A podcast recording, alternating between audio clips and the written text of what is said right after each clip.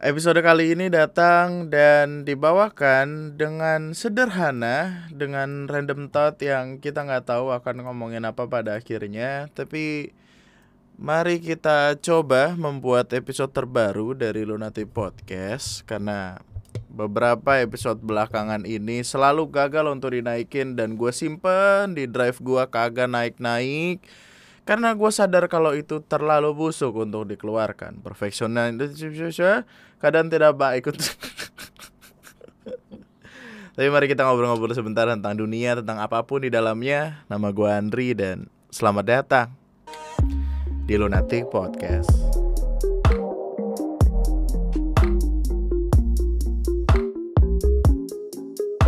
Iya, gue baru sadar dah kayaknya kayaknya setiap kali ini setiap kali abis abis eh setiap kali ngebikin video buat podcast kayaknya kita selalu habis cukur gitu kayak kumis selalu rapi gitu.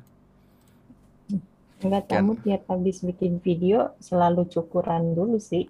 Iya. Cukuran ini ya, cukuran hajatan. Wah, Cukur. iya. Oh.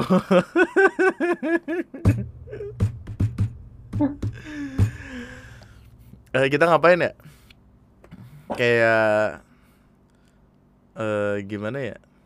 Seperti halnya kampung yang yang kita pulang kampung tapi ketika kita di sana tuh waktu sudah jauh berubah, banyak hal sudah seketika berbeda.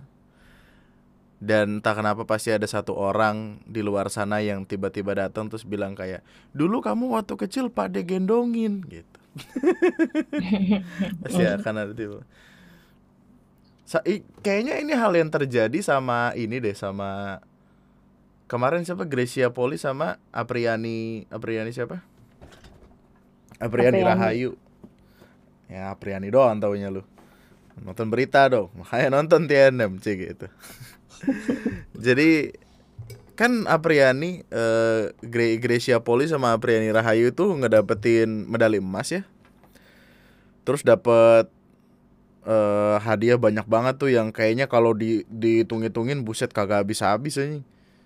Ada dapat apartemen, iPhone Pro Max, dapat cabang bakso Aceh Akang dari Arif Muhammad, dapat tambahan Grab. duit berapa ratus juta, dapat dari pemerintah 5 sekian miliar, lupa gua. Dapat servis dari Grab. Dapat servis eh, apa? GrabFood gratis satu Seumur tahun, Eh, sumur- satu tahun apa seumur hidup? Seumur hidup. Umur hidup. Yang Anjing. satu tahun itu yang yang medali bukan emas. Oh, yang yang yang perunggu kan kita dapat perunggu juga tuh. Mm. lumayan tuh gua kalau jadi temennya pasti gua akan kayak aduh lapar nih Grace eh, boleh minta tolong gue footin nggak gitu dan gue yakin ketika itu Grace ya Poli sama apa siapa namanya? Lupa gue Apriani. Apriani Rahayu pulang ke rumahnya pasti tiba-tiba saudara-saudara pada dateng ya kan? Padenya dia dari cicit buyut moyang apalah gitu segala macem dari jauh tiba-tiba dateng. Dulu waktu kamu kecil Pade lo yang gendongin gitu. Dan tak kenapa itu sering terjadi gitu dalam dalam society kita tuh kayak eh jadi kan gua tuh waktu eh gua vaksin kedua kan tanggal 7 ya kemarin 7 Agustus. Di Singapore International School what a great place to have vaccinated. Eh sekolahnya ya namanya sekolah orang kaya ya. Gua nggak tahu sih masuk sekolah itu berapa tapi yang gua tahu mahal.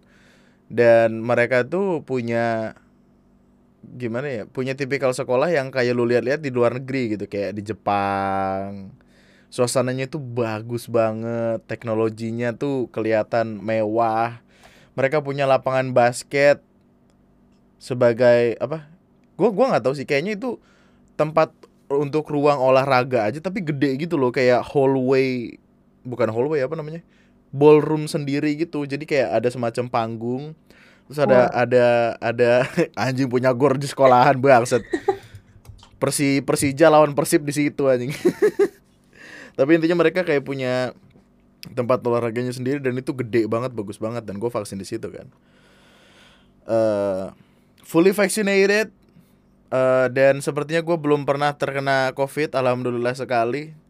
Dua tahun dan masih aman sehat walafiat. Entah gue beruntung atau karena emang sebagai orang yang menyambut ppkm sebagai hari-hari seperti biasa gue nggak tahu gitu. Jadi kayak uh, ya meskipun meskipun menyebalkan ya. Kayak ada perbedaan mencolok antara dipaksa di rumah sama emang pengen di rumah. Tapi ketika gue dipaksa di rumah ya gue emang pengennya di rumah gitu. Dan ini adalah keseharian seperti biasa yang emang kadang menyebalkan untuk tidak boleh keluar rumah tidak boleh ketemu pacar bla bla bla segala macam tapi alhamdulillah sehat walafiat. Keluarga juga alhamdulillah sehat nggak terlalu sih nyokap gue kemarin batu ginjal nggak lama terus sakit gigi tiba-tiba semurat ya emang umur itu namanya umur anyway uh, udah vaksin. Nah balik vaksin itu gua ke uh, Sukapura, ke Gang Kancil, Gang Haji Salim atau gimana gue lupa.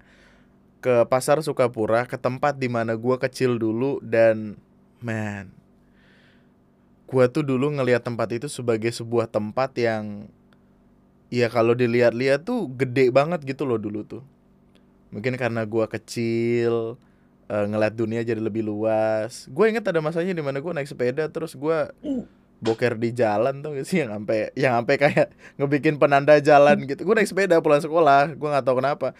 Kayaknya gue emang nggak mau buat boker di sekolah karena satu dan lain alasan.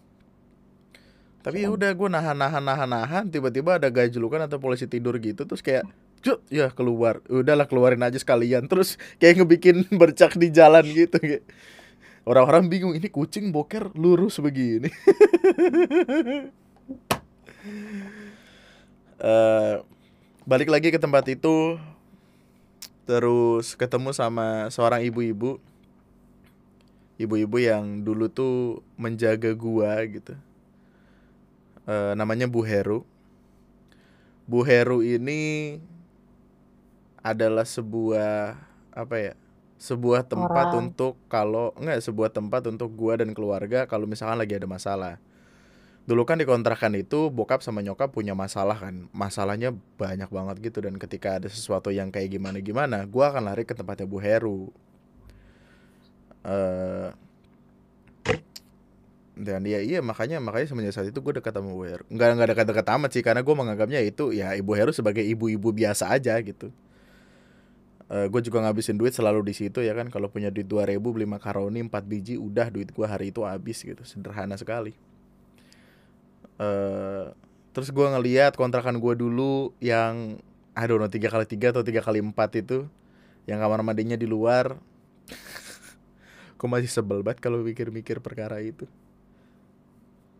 kamar mandinya di luar bareng-bareng sama orang. Kalau gue lagi boker kalau ada ibu-ibu di sana gue akan dipaksa untuk keluar terus boker di comberan depannya. Sumpah ini gue nggak bohong.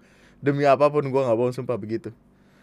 Uh, terus ada masanya di mana gue iseng dan gue jadi gue masuk ke kamar mandi itu saking kesel ya karena disuruh buat boker di got mulu. Kan namanya pagi-pagi mau sekolah tapi kan pagi-pagi yang pengen boker nggak gue doang dong nggak keluarga gue doang Kira karena gue kesel satu suatu pagi gue masuk ke kamar mandi itu terus gue keluar lewat atas. Tahu gak sih yang kayak ninja-ninja gitu. Jadi gue merangkak merangkak merangkak ke atas terus keluar gue keluar. Jadi gue biarkan tempat itu terkunci dari dalam. Mampus lu. Lu pikir dah tuh siapa yang boker di situ?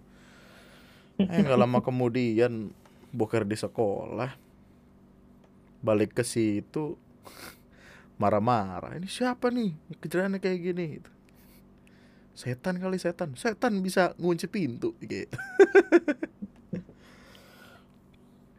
uh, oh ya dan dan hubungannya sama Gracia Poli tadi itu apa sih? Gue kadang suka out of konteks gitu. Hubungannya sama Bu Bu Heru ini adalah nyokap cerita sama Bu Heru. Katanya bokap nyariin gua melalui saudara gua. Uh, nyokap bilang kayak dulu aja waktu zaman susah nggak ada yang mau ngeliatin nggak ada. Nyokap gue ceritanya gitu kayak sambil sambil meso-meso sendiri gitu. Dulu waktu susah nggak ada yang ngelirik aja enggak ngedoain aja enggak sekarang lo lo lo lo gitu. Tapi ya Bu Heru tetap ngelakuin hal yang sama. Dulu waktu kamu kecil gitu. Lucu banget tapi. Bentar, apa? Tadi yang cerita Bu Heru kalau Bapak nyariin Mama. mama mama cerita ke Bu Heru. Oh, kalau kalau aku dicariin sama bokap. Dan bokap ini jadi kayak mama tuh dengar ceritanya dari saudara. Jadi kan nyokapnya nyokapnya saudara gua yang berarti kakaknya bokap itu meninggal. Terus kan anaknya jadi I don't know mungkin merasa dekat kembali karena nyokap merasa kehilangan gitu. Terus eh, ketika pemakaman aja dikasih tahu H plus satu tapi akhirnya mungkin mulai ada obrolan mulai ada obrolan kemudian nyokap eh, tahu tuh kalau gue dicariin. Terus kayak dulu ke mana? Waktu susah gitu. Dulu aja diusir-usir. Dan gua nggak tahu apakah nyokap tahu atau enggak. Eh tahu dari mana gua nggak tahu. Tapi nyokap sampai bilang kayak dulu aja anaknya sendiri disuruh manggil om. Nah gitu itu udah punchline paling tinggi tuh kayak iya juga ya gitu. Kamu tahu dari podcast. Mama dengerin podcast gue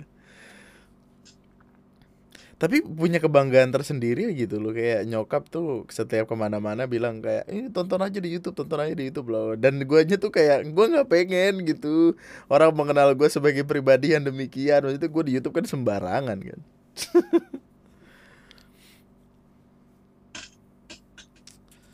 eh yang yang yang menyenangkan adalah mengingat masa-masa dulu gitu. Masa-masa di mana gue tuh ternyata dulu kecil banget men. Segini lah gue seobat tetes mata aja. Masih gue pakai jokes itu. Kadang kena soalnya. Eh, dulu tuh jadi jadi kan itu emang full kontrakan semua kan. Yang punya namanya Pak Haji. Literally Pak Haji bukan Pak Haji tapi ya gue nggak tahu apakah mungkin udah haji sekarang. Jadi Pak Haji Aji gue nggak tahu. Tapi eh, kontrakannya itu disekat sama sebuah pembatas. Dan pembatasnya tuh bentuknya eh gimana ya? Aduh susah nih kalau kalau yang kalau yang nggak ngelihat di video. Jadi dia bentukannya begini begini miring terus ada di ujungnya lurus gitu. Jadi kayak eh, persegi panjang yang dipotong tapi di atasnya kayak masih ada celah dikit gitu loh. Nah dulu tuh gue biasanya duduk di atas itu masih bisa gue duduk di atas itu terus waktu gue lihat ini ternyata tempatnya kecil banget ya kok dulu gue bisa muat gitu. Itulah yang bikin gue mikir kayaknya dulu gue kecil banget. Terus Pak Heru datang. Pak Heru itu ya jelas dong suaminya Bu Heru ya kan? Masa masa masa suaminya mak gua kurang. Eh Pak Heru ini tipikal orang yang kayak dari dulu dia demikian gitu. Maksudnya yang ketus cuek terkesan menyebalkan bahkan. Pak Heru ini tuh gini deh sebagai bayangan betapa betapa orang mikir Pak Heru menyebalkan tuh ada eh aduh nyebut bencong tuh nggak enak apa ya? Ada kalimat bagus nggak? Waria. Waria kan gak nyanyi. Belum Waria tuh belum tentu nyanyi. Eh, waria itu waria itu laki-laki yang menyerupai Eh, perempuan. Waria itu wanita tapi pria. Ya. Ya berarti nggak mesti nyanyi dong. wanita tapi iya gak sih wanita tapi pria? Aja soto banget gue dapat dari mana tuh ide waria adalah waria adalah waria wanita dan pria. Bener gue gue baru Nggak tahu salah. lagi apa dong Tadi kamu bilangnya wanita tapi pria. Oh iya. ya udah dan. Jadi dan. Wanita dan pria. Nah, jadi ada waria gitu ya. Tuh kan yang nyanyi pakai bass betot atau pakai kecerikan gitu. Dulu kan eh, kayaknya sampai sekarang deh di Jakarta tuh rame gitu Eh dan dan dulu tuh gue menganggapnya ya kayak itu adalah ngapain sih orang itu? Bla bla bla bla. Sekarang tuh gue nganggapnya justru malah ya udah itu pekerjaan mereka. Bahkan itu menuntut mereka untuk eh, kuat gitu dalam menjalani itu. Karena orang orang pasti bakal nyibir bakal godain bakal ngata-ngatain. Waktu itu zaman bocah tuh gua ngeliat di dilemparin batu men jadi kayak dari jauh gitu tuh lemparin batu sama orang. Eh tapi ya balik lagi dulu gitu. Dulu gue menganggapnya apaan sih ini? Nah ada suatu masa di mana waria ini sering kali ke rumahnya Pak Heru. Kayak dua atau tiga kali gitu. Awalnya masih dikasih duit sama Bu Heru. Bu Heru tuh tipikal yang air banget. Pak Heru adalah tipikal yang api banget. Hmm. Nah, eh, pokoknya kali terakhir, kali kesekian lah gitu. Bu Herunya nggak ada dan karena Waria ini merasa di rumah itu pasti dapat duit, dinyanyiin lah tuh terus, ya kan? Pak Heru lagi tidur. Sedang terlelap, ya namanya orang tidur men, kebangun karena sesuatu yang dia nggak pengen kan marah-marah. Emosi dong.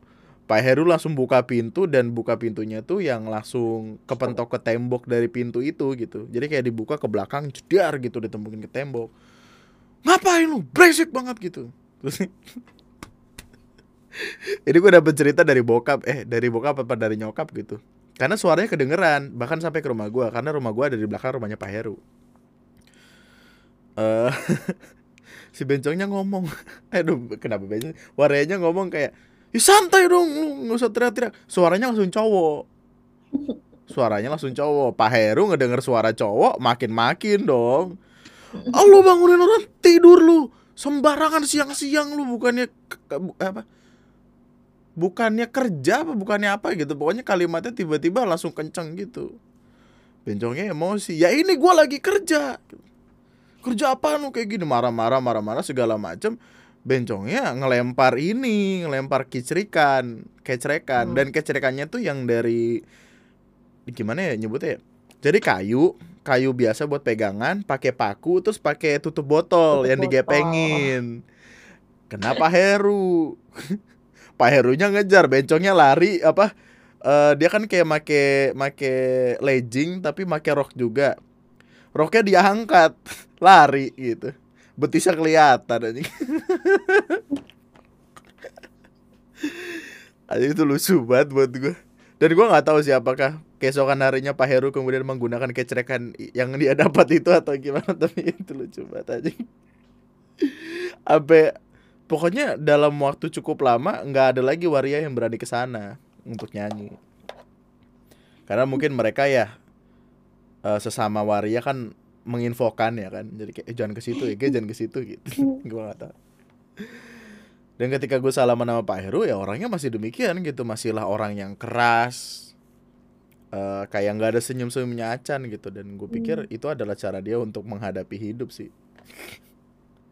kalau nggak keras, eh kalau lembek nanti kalah sama hidup. Pak, jauh juga ya bahasannya dari mana ke mana nih, sorry. Kan tadi kamu jelasin semenyebalkan, eh, sebagai bagaimana semenyebalkannya Pak Heru. Bukan, awalnya kan dari Gracia Poli yang saudaranya pasti dateng gitu. Atau temennya datang-datang ngelus dengkul. Ya, biasalah. Kalau orang datang ke rumah ngelus dengkul duduk di sofa tuh ya kita tahu lah. Ada 200 ribu nggak? Ngelus-ngelus dengkul ada boleh boleh minjem 200 dulu nggak nanti gajian diganti gitu. Tapi Gracia Gracia Poli apa apa siapa tadi satu lagi? Apriani. Rahayu gitu gua nggak tahu. Pokoknya kan akhirnya ketemu presiden terus eh, langsung karena emang suaminya itu pengusaha jadi ngambil opportunity gitu untuk eh apa mempromosikan brand sepatunya. Dan gua gua rasa itu adalah move yang bagus banget gitu loh. Eh, jadi kayak promo promosi yang yang orang bisa terima dengan mudah gitu. Karena ya ya dia udah membanggakan nama negara nih gitu. Dan sepatunya langsung diberikan kepada bapak presiden. Keren sih. Makanya sekarang kayak di Ara tuh tempat di Ara udah langsung musim badminton aja anjing gue mah heran apa-apa yang terjadi langsung di kopi kalau ada kejuaraan layangan gue rasa semua orang ngejar layangan dah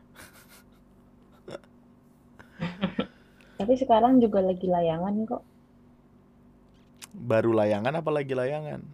Baru-baru baru ini. kayak baru sih kayaknya tadi sore berantem gue sama bocah Kenapa?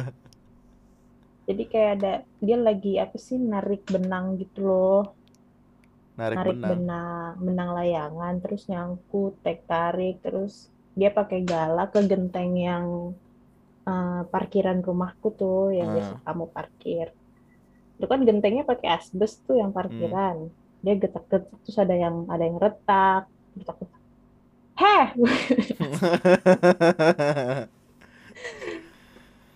terus tolong kak ambilin kak gitu kan. Jadi nolongin bocah. Akhirnya naik ke itu, naik ke kos-kosan. ya naik ke kos-kosan terus di di pokoknya benangnya ada yang nyangkut ke genteng gitu. Jadi benangnya ke lilit gitu. Udah gitulah. Tapi nggak ada layangannya, benang doang. ada di ujungnya. Oh ya itu bukan nyang, itu bukan, ya itu nyangkut selayangan-layangannya dong. Enggak jadi benangnya doang layangannya kayak masih di atas kan rumahku kan bentuk atapnya aneh Ah, Iya, jadi layangannya tuh kayak masih di atas banget masih terus terbang. enggak udah udah di udah di genteng Oh tapi di ujung tapi banget. benangnya itu ada yang kejepit sama Asbes. sama genteng yang atas sebelum asbes Oh. Jadi kayak gitulah Gue nggak, gue nggak per, gue aja bahkan lupa kapan terakhir kali gue main layangan. Terus ini gue hidup di society yang yang yang rumahnya tuh dempet-dempetan, tidak banyak lu, lapangan luas. Dulu di kontrakan masih eh, di kontrakan masih zaman-zaman di Sukapura, masih itu masih di Jakarta tuh masih ada nih tanah lapang di di belakang sekolah gitu. Jadi kami biasanya main tuh di belakang sekolah anjing kayak Nobita banget ya. kayak Doraemon itu mainnya di belakang sekolah. Tapi masih bisa tuh main layangan di situ. Sekarang di mana?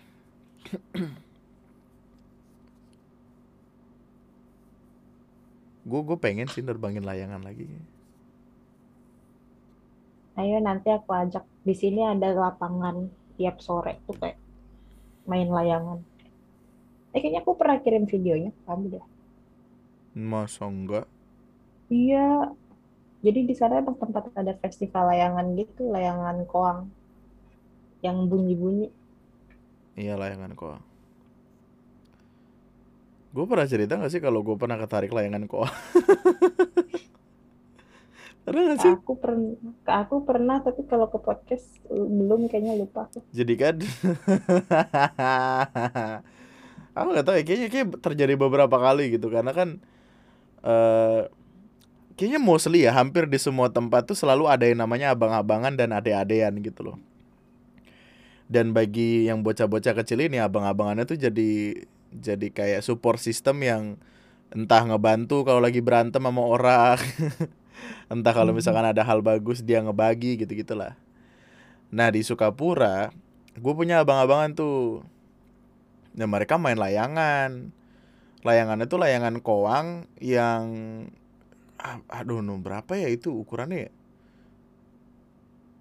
Kayaknya kalau di kalau di kalau dimasukin ke kontrakan gue cuma sisa space sedikit lah gitu. Saking gedenya men.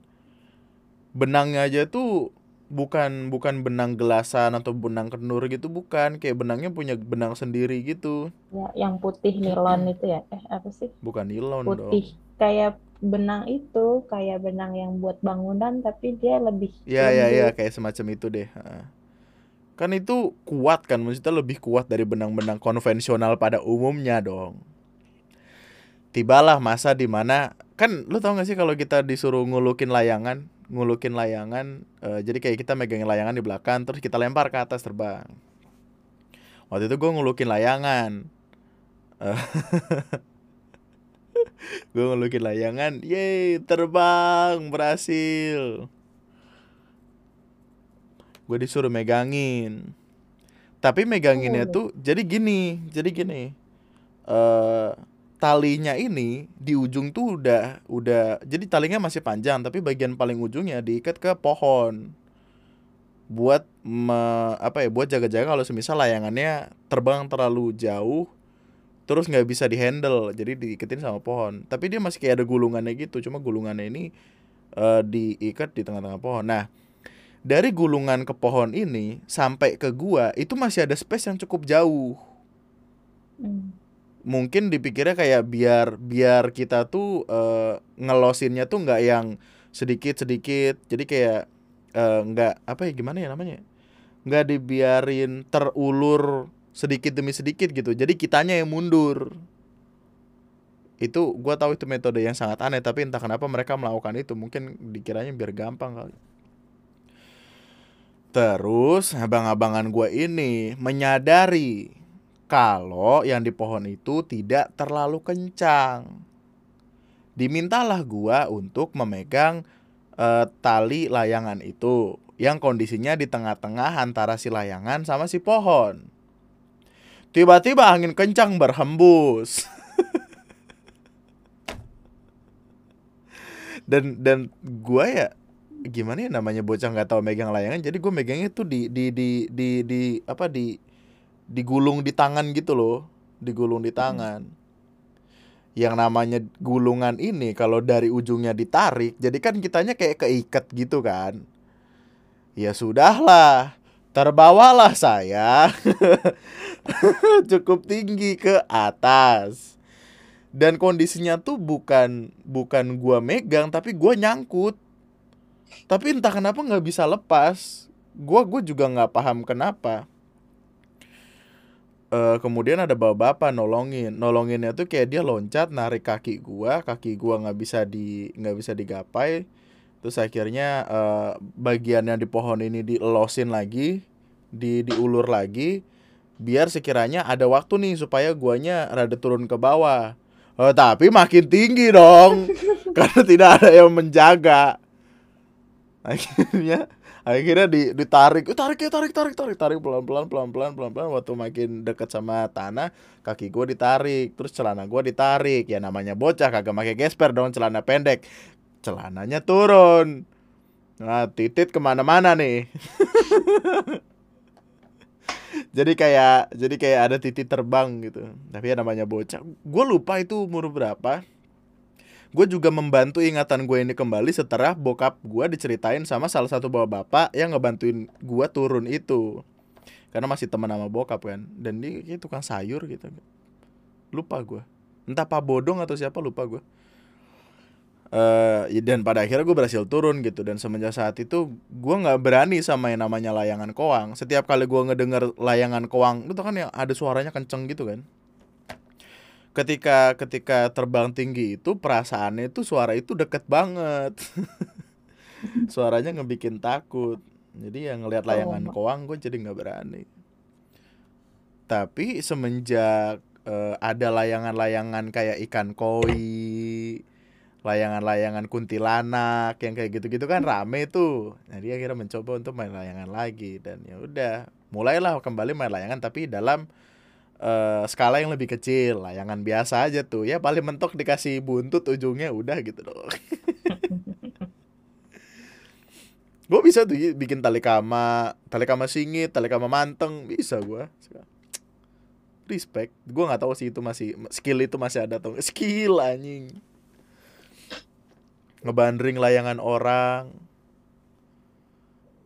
Apa namanya uh, ngebegal layangan orang. Tapi dulu bukan begal apa ya namanya? Bandring tapi ada satu lagi gitu loh. Bandring mafia ya? bandring mafia. Jadi bandring. jadi layangan masih terbang nih. Layangan orang terbang. Dan uh, eh, gue nggak tahu kenapa tapi ketika layangan itu semakin tinggi benang yang yang di bawah itu dia akan semakin mengendur dan dan jatuh ke bawah gitu loh. Gitu, iya jadi bentuknya kayak kayak grafik-grafik gitulah yang yang dia turun gitu. Nah, semakin tinggi kan berarti talinya itu semakin dekat ke kita. Cara bandring mafia adalah ikat batu, dilempar ke benangnya, ya udah kalau berhasil layangan itu ketangkep ke kita kalau nggak berhasil layangan itu putus masalahnya itu kan ngerugiin yang nerbangin tapi ya seru sih menyenangkan Apa ada? Kayaknya nggak penting banget ini apaan sih bahasannya maksud? Ah, eh kita baca-baca email yuk. Gitu aja lah. Enggak, tadi intinya sebenarnya kamu mau cerita apa sih? Intinya mau cerita kalau kalau dulu kita susah sekarang kita sukses pasti banyak yang nyariin. Nah, Skala sukses orang kan masing-masing ya, tapi eh, karena masing-masingnya itu kita ngerasa kayak kita nggak sukses-sukses banget nih. Tapi di luar sana ada yang kayak ada yang mikir kayak wah nih orang udah udah berduit nih, udah udah punya udah punya nama nih, udah jadi orang lah gitu katanya. Hanya udah jadi orang dulu gua apa ubur-ubur maksud. kamu bacain email, email yang malam minggu atau cerita pendengar? Cerita mendengar dong. Oke, habisin itu. Dulu ada beatnya siapa ya? Ada stand up comedian di Metro TV gitu. Itu lucu banget karena itu relatable sama di hidup gue gitu loh. eh ya namanya kontrakan, maksudnya di Jakarta dan stress levelnya tuh lebih tinggi gitu. Karena kan ya hiruk pikuknya gimana ya? Kenceng banget gitu lah. Terus kalau malam tuh kadang kita nggak dengerin orang berantem aja, tetangga gitu berantem dan biasanya teriaknya tuh teriak yang aneh-aneh gitu. Monyet lu. Wah, wah gitu udah dalam. beat beat beat stand up sih gini sih kayak dasar lu. Eh, pokoknya kali pakai kalimat kasar gitu. Ah, ini lu, ini lu, ini lu gitu. Terus stand up comedian ini udah dalam mikir kayak kenapa nggak bisa pakai kalimat yang lebih bagus ya? Emang nggak bisa kayak dasar kamu undur-undur gitu. Aku undur-undur gitu.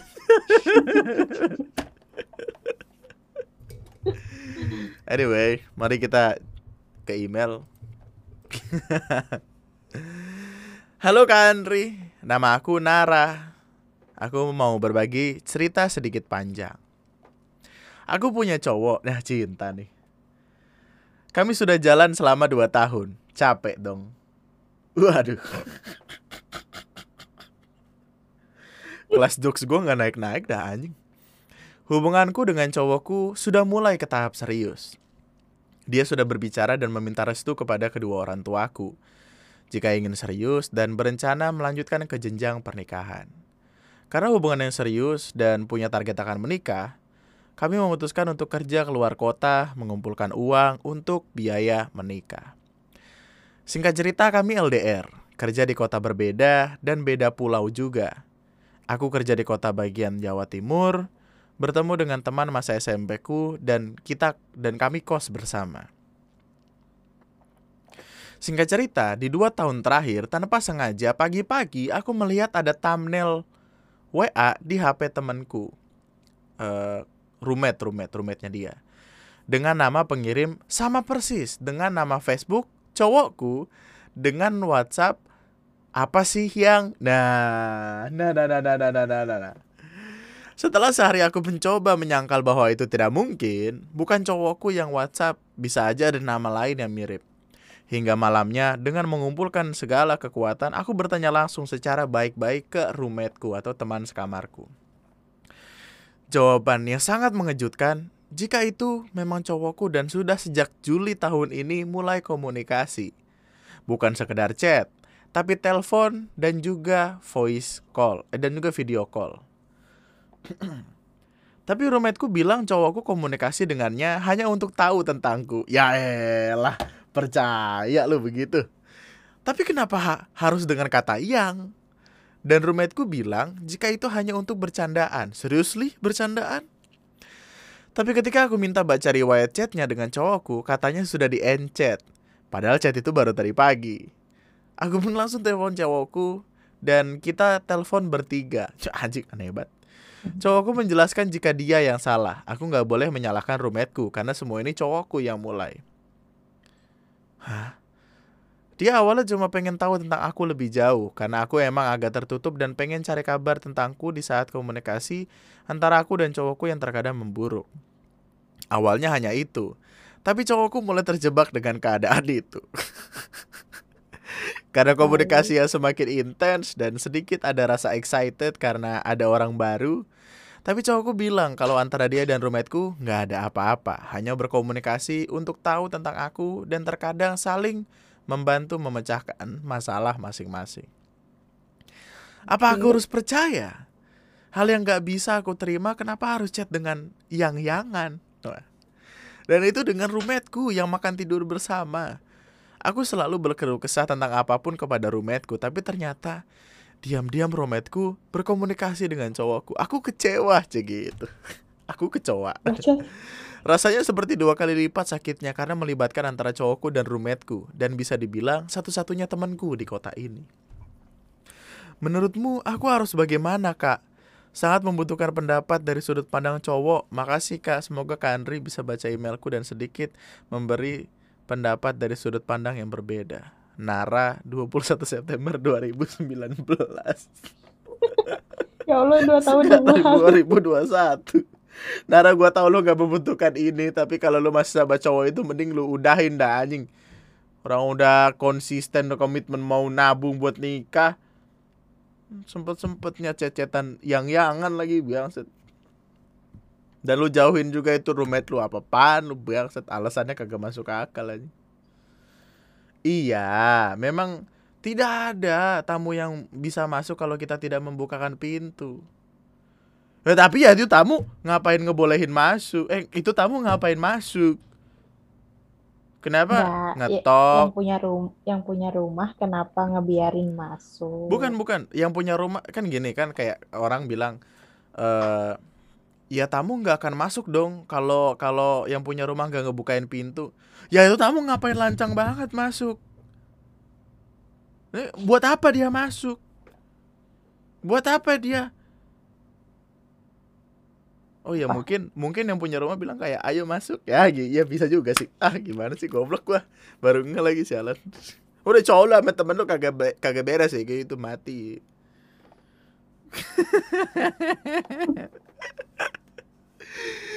Kadang tuh eh kan kan gue udah sering bilang ya kadang tuh cowok eh kadang tuh seseorang eh kadang orang tuh kalau ada di sebuah masalah mereka tuh tahu jawabannya apa. Mereka cuma perlu diyakinin aja. Dan lu tuh cuma perlu diyakinin kalau cowok lu bangsat teman lu brengsek udah gitu.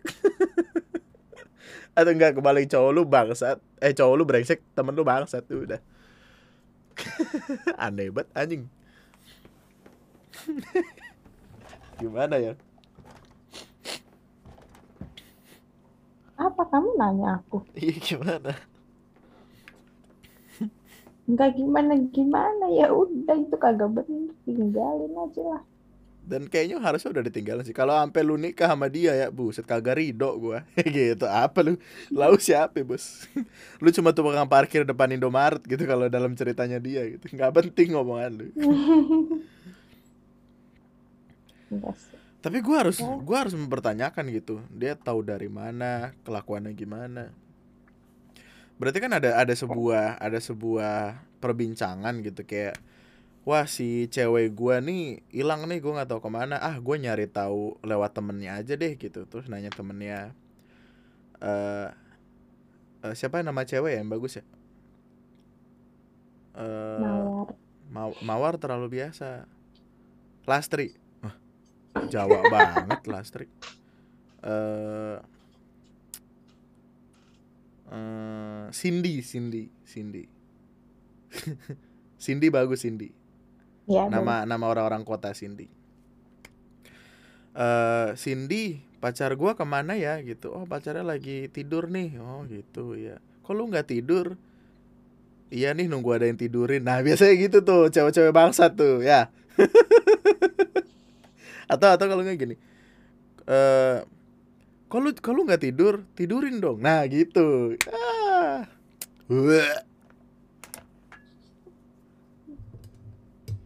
gue punya pengalaman buruk sama hal-hal kayak gitu soalnya Kamu gitu enggak?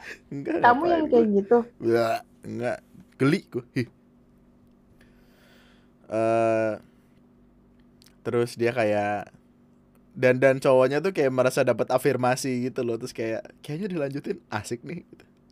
terus mulai cecetan intens gitu. Terus tiba-tiba eh yang gitu. Anjing gitu.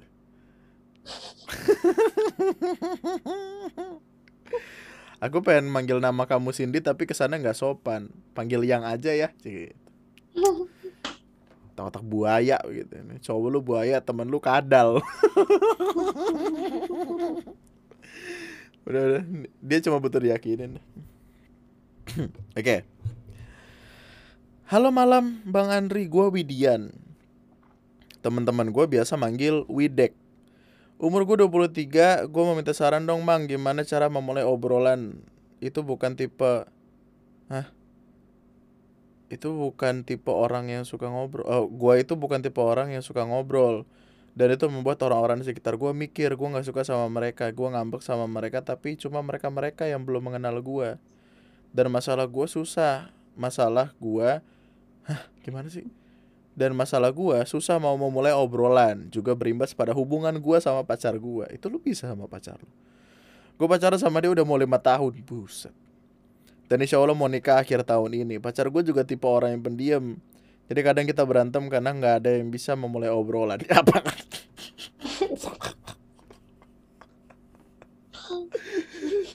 bro lu lima tahun bro. Emang obrolan juga emang harusnya udah habis ya ketika lima tahun. Cuma kan Please ya bang kalau ada kasih gue saran Maaf kalau mengganggu waktu bang Andri Enggak kok gak ada yang ganggu waktu itu Yang ganggu buat gue tuh udah lima tahun pacaran Tapi berantem gara-gara bingung mulai topik anjing Aneh banget tuh. Kok bisa lu hampir lima tahun itu pertanyaan gua lo? Lu hipnotis cewek lu ya?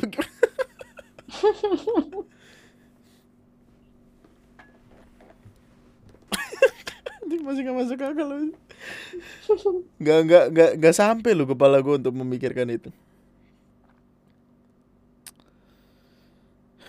Gimana nih? Lu tau gak sih uh, ketika orang terbiasa akan sesuatu, dia akan bingung bagaimana menjelaskan cara dia terbiasa akan sesuatu itu. Gue nggak tahu itu gue lahir dengan emang emang suka ngomong aja gitu. Ya lo pikir kenapa gue bikin podcast 5 jam? Kalau nggak gara-gara suka bacot. Dan itu udah terpupuk dari kecil gitu adalah kebiasaan yang emang dibentuk.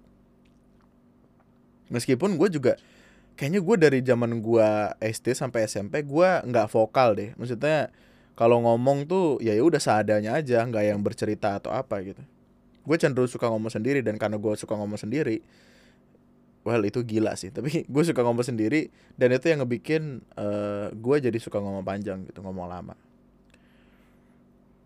Dan kalau kalau pertanyaannya bagaimana cara supaya bisa memulai obrolan ya ya apaan aja lu obrolin bokap sama nyokap juga pernah kayak gitu. Bal, mereka nggak berantem sih, mereka berdebat. Bukan berdebat apa ya? Bokap tuh ngingetin nyokap gitu loh. Kalau di motor tuh apa kayak dia jadi nobrolan biar nggak sepi? Itu batu kayak omongin apa kayak gitu. Sumpah bokap gue waktu itu. Gua gua sama bokap nganterin nyokap ke kerjaan waktu itu di KBN naik motor. Terus bokap ngomong gitu, terus gue kayak dari situ langsung ya jadi orang yang seperti apa yang bokap gue emang dasarnya bilang gitu. Apa kayak diomongin? Yang penting nggak canggung yang penting nggak kosong. Ya mungkin emang gue nurun dari beliau sih. Seharusnya ya kalau kalau sama-sama pendiam harusnya menemukan orang yang sama sama seperti itu harusnya paham kondisi satu sama lain tapi sarannya gimana ya? Gue bingung dah. Sarannya adalah sebagai orang yang pernah pacaran lama biasanya udah kayak udah kehabisan bahasan bukan kehabisan bahasan tapi lebih lebih ke apa ya? Bosen kali ya. Bosen karena udah tahu nih alurnya bakalan kayak gini gini gini gitu. Enggak kalau menurut kayak aku misal, malah ini kalau ini ini excitementnya udah nggak ada gitu.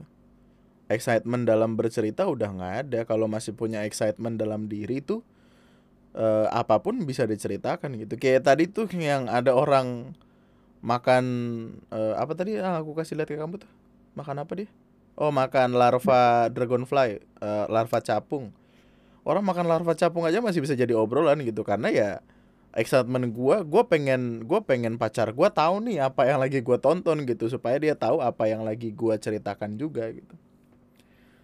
Dan itu ya yang ngebikin semuanya jadi aman-aman aja karena gue cenderung emang pengen pacar gue tahu apa yang lagi gue senengin gitu. Gue tunjukin dan dari situlah ada obrolan gitu.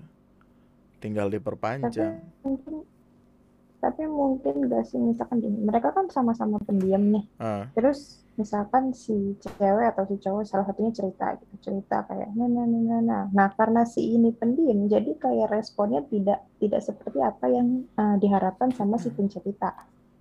Jadi misalkan sama akhirnya berbalik nih sama jadi kayak udah males gitu loh buat cerita. Jadi kayak hmm, akhirnya obrolan itu jadi kayak ah ya udahlah gitu. Jadi basi gitu ya masuk akal sih. Udah sama-sama bosan gitu. Walau bukan bukan berarti udah sama-sama ya mungkin ketika satunya bosan satunya enggak. Gue butuh hal yang baru. Iya. Kayaknya gini loh eh fear of rejection tuh takutnya menimpa sama orang-orang yang emang dasarnya pendiam kebanyakan orang tuh menjadi pendiam menjadi takut buat ngomong karena ketakutan mereka akan penolakan. Dan untuk tidak didengarkan secara seksama itu adalah penolakan lainnya gitu. Dan ketakutan lu akan penolakan untuk eh, disamakan excitementnya. Jadi kayak lu cerita nih lu berharap dia pengen dapet eh, excitement yang sama nih kesenangan yang sama seperti yang lu rasakan tapi lu tidak mendapatkan itu lu cenderung males untuk memulai obrolan dan pada akhirnya kikuk gitu canggung. Dan itu yang udah nggak ada di gua. Gua udah gua udah nggak takut sama rejection gitu. Kalau kalaupun ada penolakan ya ya udah gua bakal asik-asikin sendiri aja gitu.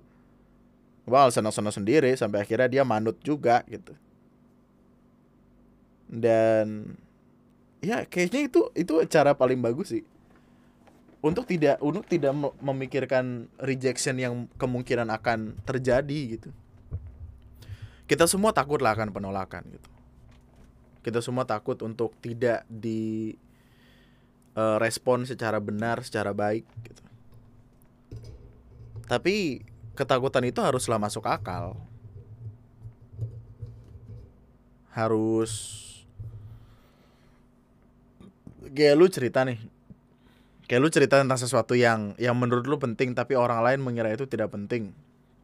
Ya lu harus sadar kalau ya mungkin ini nggak penting buat dia tapi ini penting buat gua. Jadi gua akan ceritakan aja. Jadi gua nggak peduli dia itu mau nerima kayak apa yang penting gue cerita.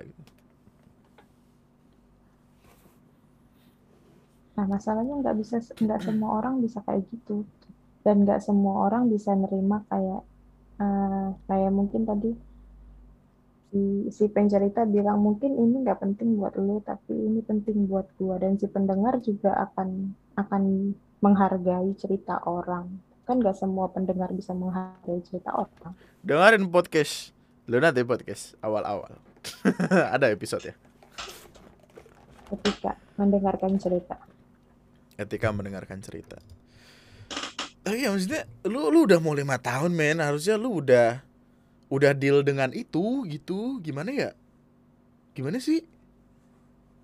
Kalau lu belum berdamai dengan itu artinya lu bisa belum lu belum bisa mencintai dia sepenuhnya dan bagaimana bisa lu lu eh akan get along dengan itu seumur hidup gitu. Dan bisa jadi bisa jadi perkaranya adalah karena lu belum serumah lu cuma Mm-mm. ngeliat itu dari chat dan ketika kita cecetan sama orang kan kita cenderung nggak bisa ngebaca emosi yang yang orang ini lagi pengen sampaikan nih. Jadi cenderung kita merasa kayak wah kayaknya ini nggak menarik buat dia gitu. Terus kita berhenti untuk bercerita. Tapi kayaknya kalau lu serumah kan beda cerita deh. Tapi ya gue juga nggak bisa seenaknya bilang kayak udah nikah dulu. Ya mana ada.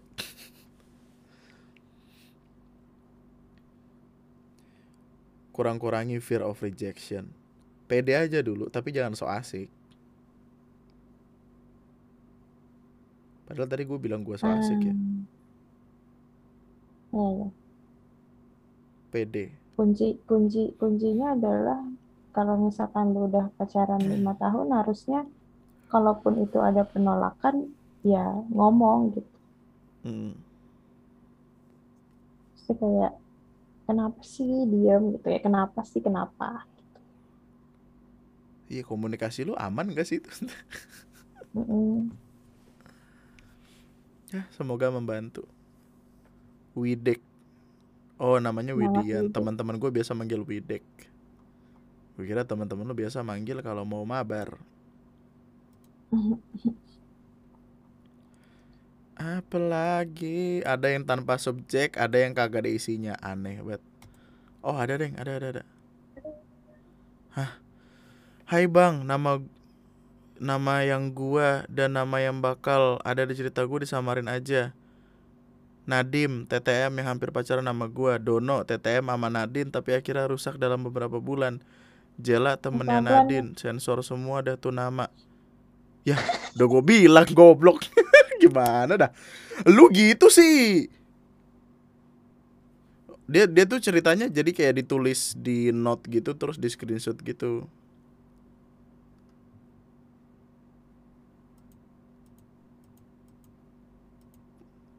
Terus gimana mau diganti A B? Ribet. N N. Tadi yang si Nadim itu N dan nanti edit. Hai bang, nama gua dan nama yang bakal ada cerita gue disamarin aja ya. ya. Kenapa dia nggak Ceritanya kan belum ada nih. Ceritanya kan belum gue bacain jadi ya nggak apa-apa lah. Kita skip aja dulu. ya? Kenapa, kenapa ribut banget aja? Dan dan tadi tuh panjang banget men. Kayak beberapa halaman gitu. Oke lanjut. Assalamualaikum Bang Andri. Waalaikumsalam warahmatullahi wabarakatuh. Kenalin bang, gue Imeh yang selalu dengerin podcast lu, TNM lu, segala macam sosmed lu udah gue follow anjay. Saking nyamannya gue nyamannya, eh, saking nyamannya gue sama suara lu. Sampai-sampai dibilang anak kesepian karena mau di mana pun gue dengerin lu, cik gitu. Sugar coating banget ya, bagus nih. Gue mau cerita nih, bang, panjang nggak apa ya? Eh ya. Jadi gini bang, gue waktu itu udah pacaran selama 3 tahun, sempat putus juga berbulan-bulan. Akhirnya gue balikan sama dia dengan harapan gue direstuin sama orang tua gue. Gue nggak mau tuh bang kalau pacaran diam-diam dengan umur gue yang udah 19 tahun.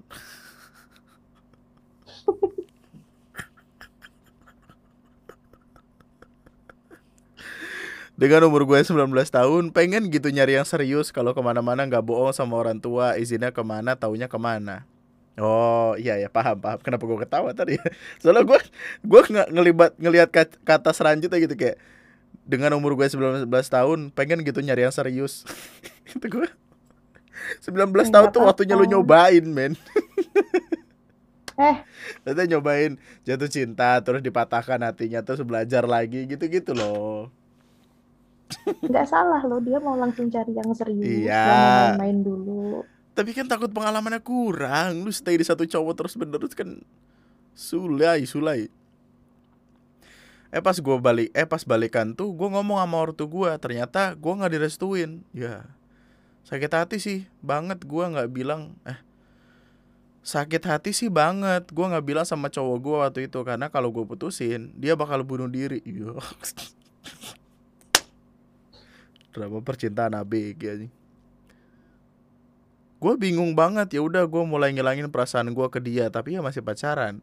Nah di suatu waktu gue kenalan sama cowok lain dan udah jadian selama tiga minggu. Dia mutusin gue karena dia tuh anak pertama masih banyak tanggungan buat adik-adiknya jadi gue maklumin aja lah ya.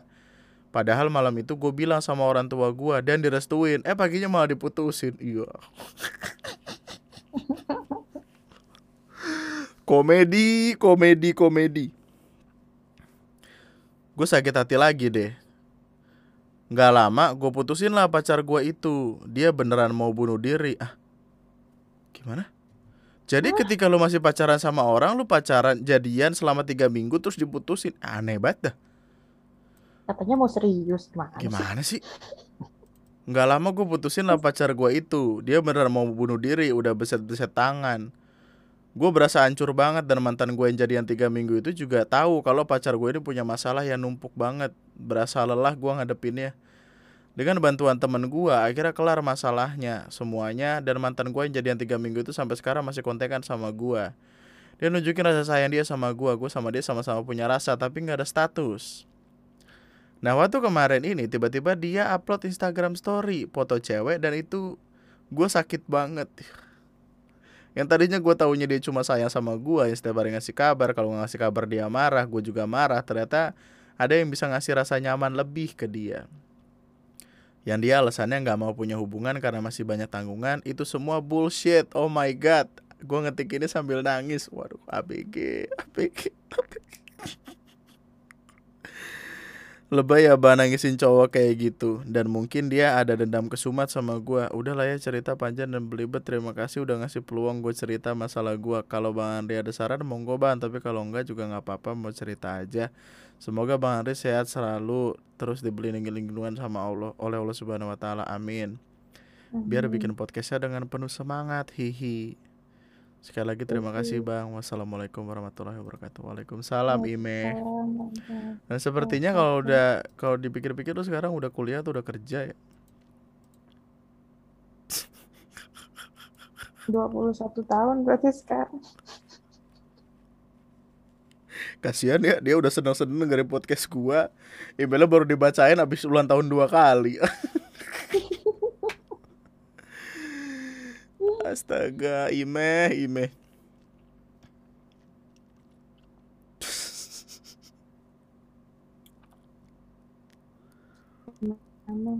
Sekarang dia gimana ya? Kamu pernah Dia punya ya? kamu pernah punya pengalaman eh pacaran sama orang yang kayak gitu-gitu gak sih? Yang nyelet-nyelet tangan, yang Enggak sih. yang eh apa ngancem-ngancem mau bunuh diri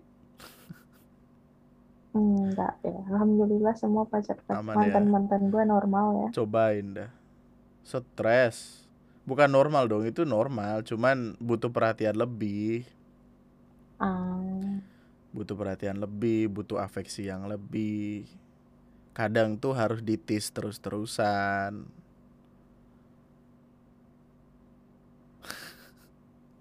tapi percaya gue kalau lu nggak kuat elunya juga kena men. Elunya juga jadi stres sendiri. Karena gini loh eh, hal-hal orang-orang yang depresif yang depresi akan sesuatu itu emang ada gitu. Dan dan gue juga eh, punya beberapa teman yang demikian.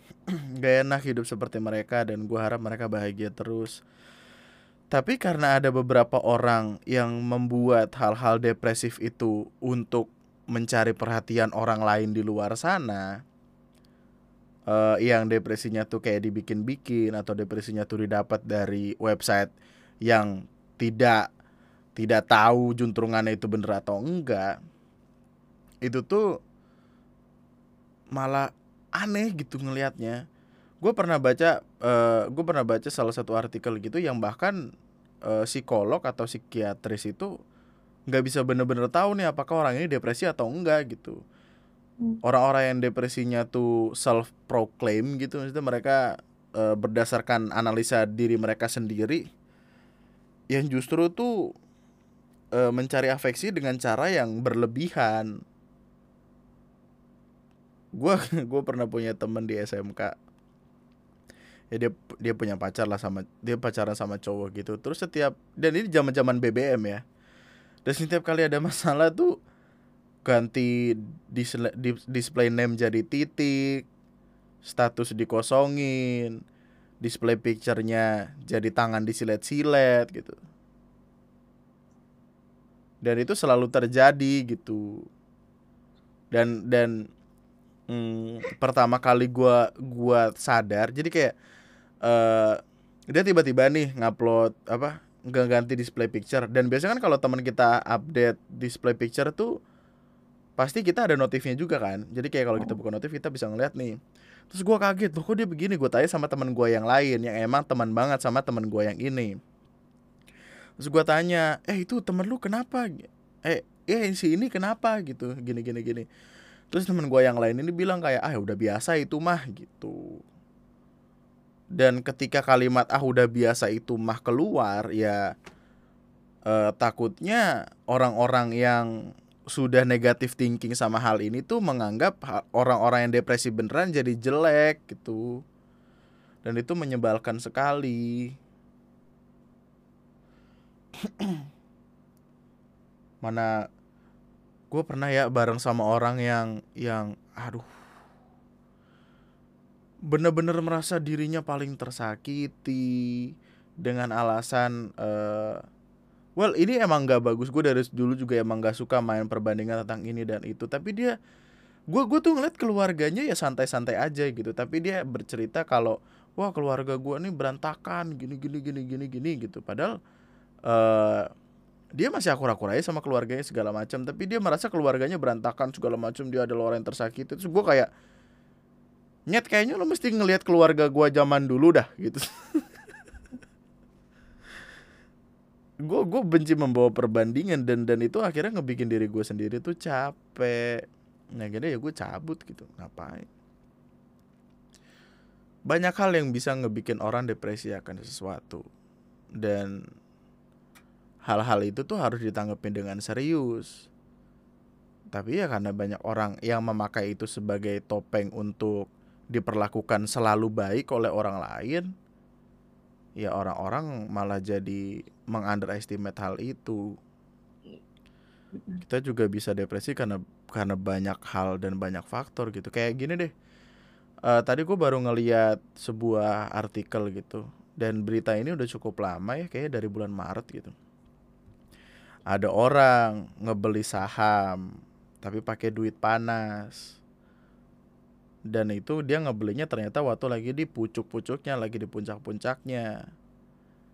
Nggak lama kemudian saham itu turun jeblok dong. Duit panasnya ini entah minjem atau gimana gitu.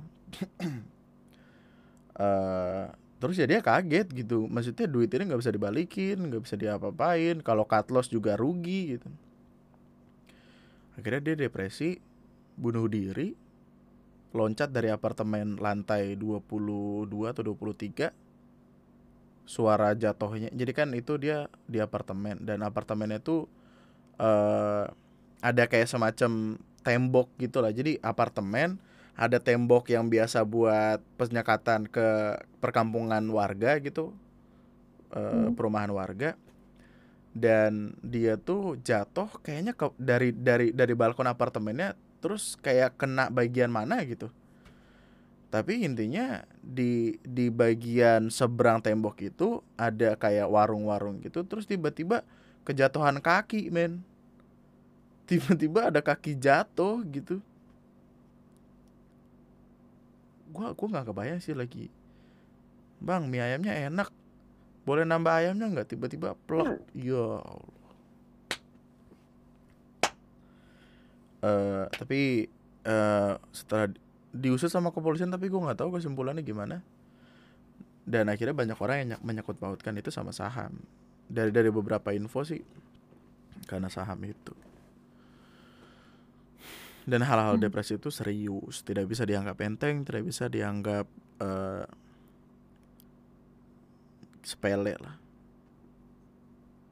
Iya kalau lo make itu sebagai cara untuk selalu mendapatkan apa yang lu pengen ya bukan gitu cara mainnya.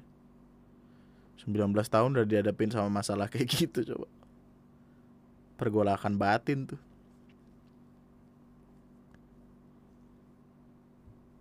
Buat lu, lu yang terjebak sama perkara kayak gitu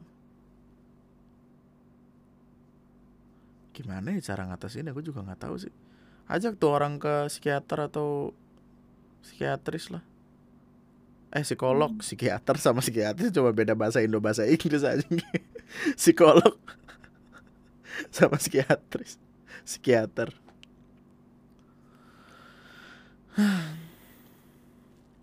Tapi ya dia dia diajak tapi biasa gini. Dulu mas dulu orang yang eh, nggak uh, mau ke psikolog atau psikiater atau terapi lah. Orang yang nggak mau terapi itu uh, biasanya mikirinnya biaya. Hmm. karena emang buat sekali konsultasi itu nggak nggak murah gitu tapi aku aku baru nggak baru sih saya udah ada info kalau terapi bisa gratis kalau pakai BPJS. Hmm jadi sekarang kan udah dipermudah kalau misalkan ada apa-apa. Iya langsung ke psikolog atau ke psikiater. Uh -uh, terapi aja jangan self diagnosa iya self diagnose gue juga kalau semisal ada yang ngirim email terus parah-parah banget tuh gue bakal reply kayak kayaknya lu butuh ke psikolog deh gue gue tuh cuma bercerita cuma menceritakan ulang cuma suka ngobrol cuma suka ngomong gitu gue bukan gue bukan uh, tempat untuk menyelesaikan segala masalah gitu. dan orang yang bercerita gue ke gue tuh rata-rata orang yang emang pengen jadi lebih tenang aja dan menyenangkan untuk bisa membuat orang menjadi lebih tenang lupakan dunia untuk sesaat gitu.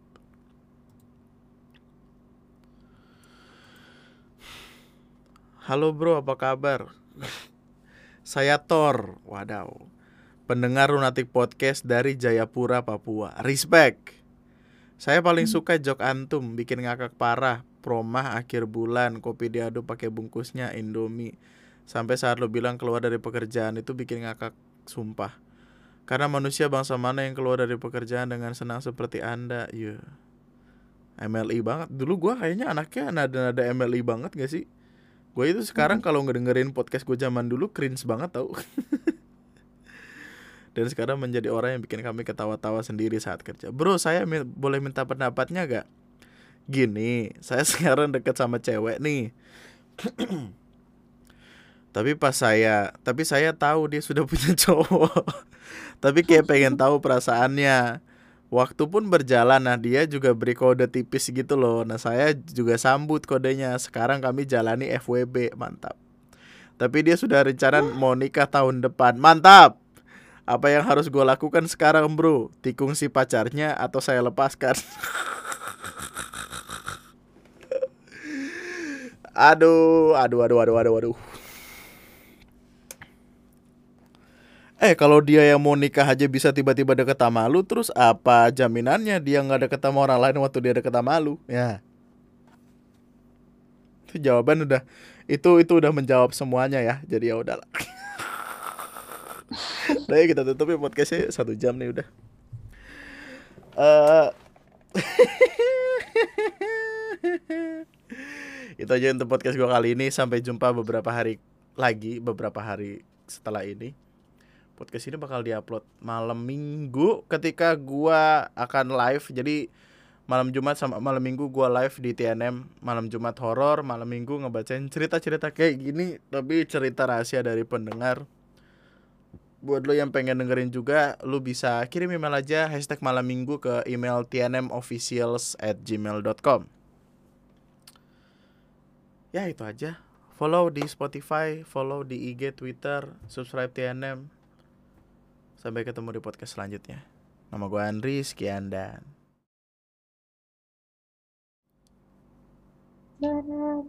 Eh nanti kita bikin vlog Kita bikin vlog ke ini ke Sukapura Aku udah pernah bilang belum sih? Pernah ngajakin kamu belum sih? Uh -uh. Pernah kan ya?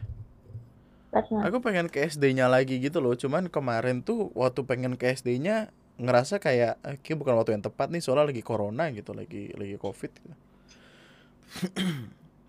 gue pengen ngelihat pohon yang dulu gua sama Samson kencingin waktu gua akhirnya ngelihat biji dia gede, gede sebelah gitu. Masih ada nggak ya? Apa udah jadi perumahan gitu? Gua nggak tahu deh. Ntar gue liatin. Ntar gue bikin vlognya gitu. Dan mungkin akan khusus membership Mau. atau gimana. Kita lihat nanti. Mau beli makaroni di Bu Heru. Oke. Okay. Eh, tapi kemarin udah nggak jualan tau dia makaroni. Sekarang dia jualan Misakura. Ntar kita beli Misakura. Oke. Okay. okay. Goodbye semuanya, makasih. Love you.